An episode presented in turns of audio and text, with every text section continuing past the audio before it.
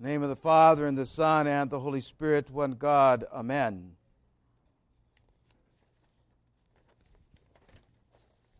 I'm excited about this homily because I don't know where it's going to go.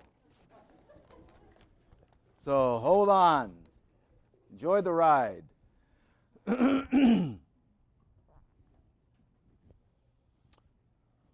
the trouble when you have a read the scriptures early in the week and then you have all these thoughts that come in. So pray it's pray that it's brief.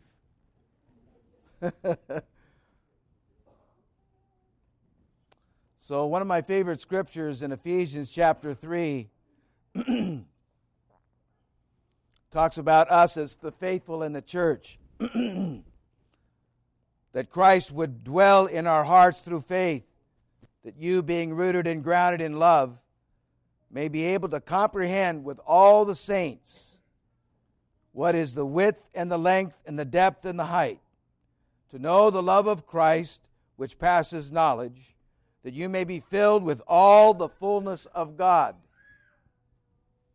Now, to him is able to do exceedingly abundantly above all that we ask or think, according to the power that works in us.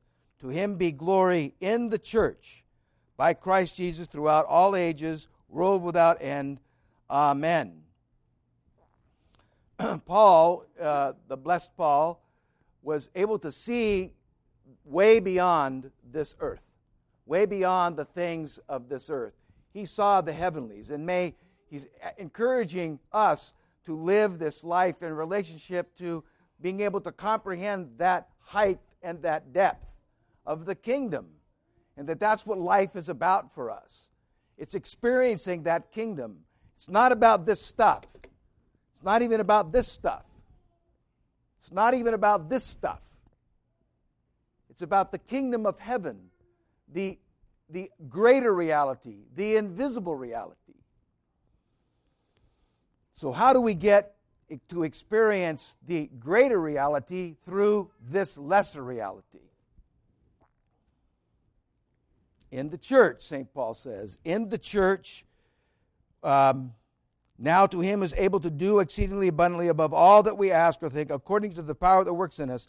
To him be glory in the church. So he kind of gives us the means by which we're able to do this. So as I get excited about this and we get excited about the opportunity to experience the heavenlies, we read in the in the uh, epistle Paul is doesn't want to come to Corinth because he's upset at them because they haven't done what he's asked them to do yet. And he doesn't want to come and correct them, so he's not going to come. And you back up and you begin to look at the epistles generally uh, in Galatia. They're struggling with Judaizers, trying to make everybody Jews and not simply Christians by grace. In Colossae, they're believing a heresy they're melding both Judaism and Oriental religions. So Paul writes a letter to them and says, Don't do this. In, Thessalon- in, in, in, in Thessalonica, they're shaken in their faith. They're weakened in their faith. So he writes a letter to encourage them. and we see St. Peter and Paul have a disagreement. So, how do we then in the church that has all these issues, how do we then experience the height and the depth of the kingdom? How do we do this? I will tell you how you do this. That's what I'm excited about today. Because there's a way to do this. Because the church is both institution and eschaton. It's institution and the heavens. It's earth and heaven Institution eschaton. now you can spend your time looking at the institution. And it many times does not look very pretty. It's tattered and torn. There's arguments, there's disagreements, there's, uh, there's rifts in the parish, our parish, there's struggles all the time. That is just what the institution has. It's an earthly institution. It's going to have that stuff. so, Let me read from you if you are looking at the institution. In that form, here's what I think you will see. Without the Holy Spirit, with, we're looking at the only in the institution. God is far off. Christ is in the past. The gospel is a dead letter. The church is only an organization. Authority is domination. Mission is propaganda. Worship is mere mouthing of words. Christian action is slave morality. That's what happens when you're looking at the institution and you keep your eyes in the institution and you see all its fallenness. That's what will happen. This comes the exciting part. You can look through that stuff and see the eschaton. You can see the heavens. You can see God. You can see the saints. You can be with the Mother of God. If you look with your eyes, not at, but through the institution and see the eschaton, see the heavens, this is what your Christian faith will be. With Him, in this indispensable symphony with Him, the cosmos is raised and groans with the birth pains of the kingdom. Man struggles against the flesh. Christ is raised. The gospel becomes the power of life. The church offers communion with the Trinity. Authority becomes liberating service. Mission becomes Pentecost. Liturgy is both a memorial and an anticipation, and human action is deified. It's a quote from the book uh, Resurrection and Modern Man by our, our uh, late patriarch Ignatius IV. You can look, you can do this. You can step through the institution. And God's, when you look at the, when you read the epistles, there was all kinds of trouble in the early church. But they looked past the trouble and they saw the kingdom. That's why St. Paul says, May we be able to comprehend with all the saints that which is the width and the length and the depth and the height, to know the love of Christ, which passes knowledge, that you may be filled with all the fullness of God. And you can do that if you understand the institution is always going to be fallen. But the eschaton is never fallen. The gates of hell will not prevail against that. God is always present there. So I encourage you not to be dismayed or, or discouraged when you see the, the struggles in the institution. Don't be discouraged because there's an eschaton. There's another place. That's the lesser reality. We look to the greater reality. May you be able to comprehend with all the saints that reality. That's Paul's encouragement to the Ephesians. Stop looking at the institution. Look through it to the eschaton. So, that was one thing I was excited about today, this week. So, how do we get there? How do we make this effort? I think it's important that we enter this effort as children. As the Lord said, Who is the greatest among you? when the question was asked, because become as little children. For by, by, by being that, by humble, be humbling yourself like children, you will enter the kingdom. So we need to understand that first and foremost, we need to be as little children. And next week, we're going to do a children's homily, which is going to be awesome with the atrium children in the front here. Humble, lower ourselves as children before God.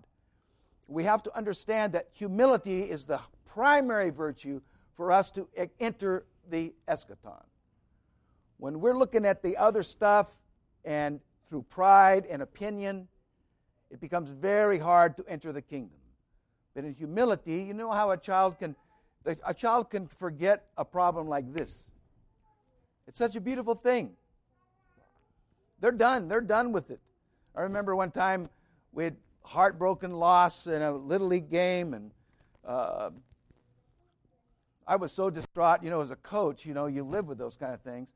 And so all the kids are a little, they're, they're like upset for five minutes. And then we go eat ice cream, and they're all jumping around, playing on each other. The two teams that we played against are all playing together. I'm going, these kids, they, they humility. They just step away from it. They just stepped away from it. So we need to enter the kingdom as children first. then, for me, myself, how do I look at myself? You know, we say this each time we come into, uh, uh before we approach the chalice. As St. Paul says, of, uh, among sinners, of whom I am chief. Okay, who's the worst sinner in the room? Raise your hand. Hey, yeah, you're getting it. If you see that and you really get that, that's true humility. That means you judge no one. You don't have the right to judge anybody because you're, you're a little bit lower than them. You know how I work that in my mind? And I know you, I know all of you very well. And I can count your sins if I'd like to. I can do it. I got, ooh, that one, and that one, and that one, and that one. But you know what happens when I start counting mine? It's endless. That stack goes to the ceiling and beyond. So I might be able to count the sin of another, but that's not very many. But if I start counting mine, it's so I am in that regard the chief sinner. That's what St. Paul was saying. I know my sins. I know some of yours, but I know all of mine, so I am the chief. If we see that, we treat each other differently. We treat each other with great humility and great respect. We see in each other the image of God. So I'd encourage you to kind of in, embrace that. And so, how do we deal with others in this regard to entering the kingdom, the eschaton? You know, we in our life are troubled by situations we find ourselves with other people. Each of those situations is given to us by God. We must first understand that. It's given to us by God for our salvation. So, how do you deal with someone who you look at and see pro- they have a problem? What's, what, do you, what, does, what first jumps out at you? To judge them. Oh, look at that person. I would encourage you to think this way. When you see something troubling in someone else, God has shown that to you because He wants to change them through your prayers. I'll say that again. When you see some trouble in another person, a difficulty in another person, a difficult situation, God has given that to you to pray for because He wants to effect a change in their life through your prayers. You have to see that. Every situation is given that way to us. so, how then do we view the church? The church, as we were told when we first came in by Father Alexander Schmemann, the church is a hospital. The church is a hospital full of sick people, chief sinners, ill with the pains of passions, the difficulties of life, the scars of our past. All these things that we are, the church is a hospital. And in a hospital, there are difficult situations that arise. And we have to understand and get this idea that we're coming together with all kinds of people that are striving to become healthy, striving to be healed by God. And we have to, all of us, contribute to that work.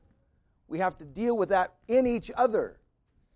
We're both, we're, both, we're all in that sense patients and physicians patients and physicians. So I think we have to understand and get that, that we're not, the church cannot be seen as this perfect institution where people just always get along.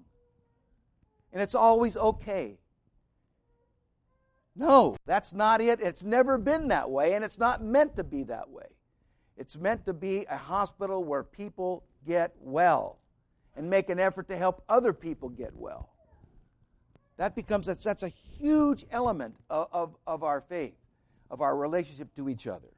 And if, in fact, we understand this and get this idea that the church, its institution, is a means to experience the eschaton.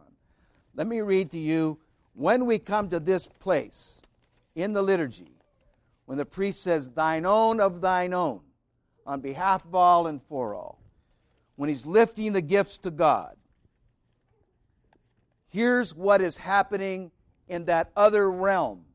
Here's what's going on in the eschaton at that moment. This is what I'm most excited about.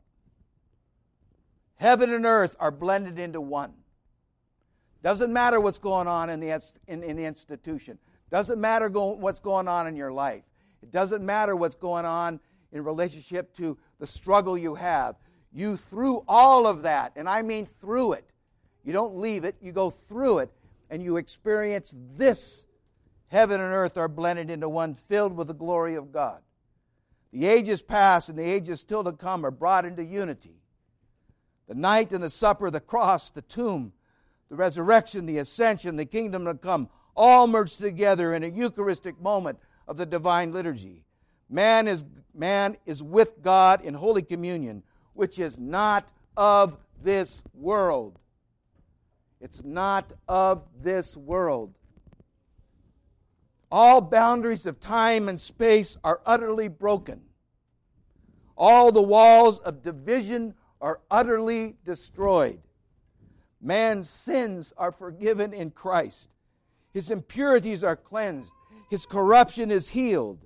His mortal nature is restored to immortality with God. His created humanity is filled with the uncreated divinity of the All Holy Trinity.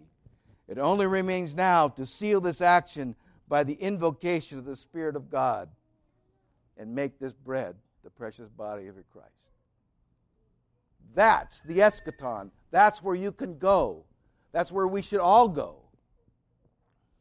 That's what God has given to us. Not to live in this world, but live through it to the heavenlies. In the name of the Father, Son, and Holy Spirit. Amen.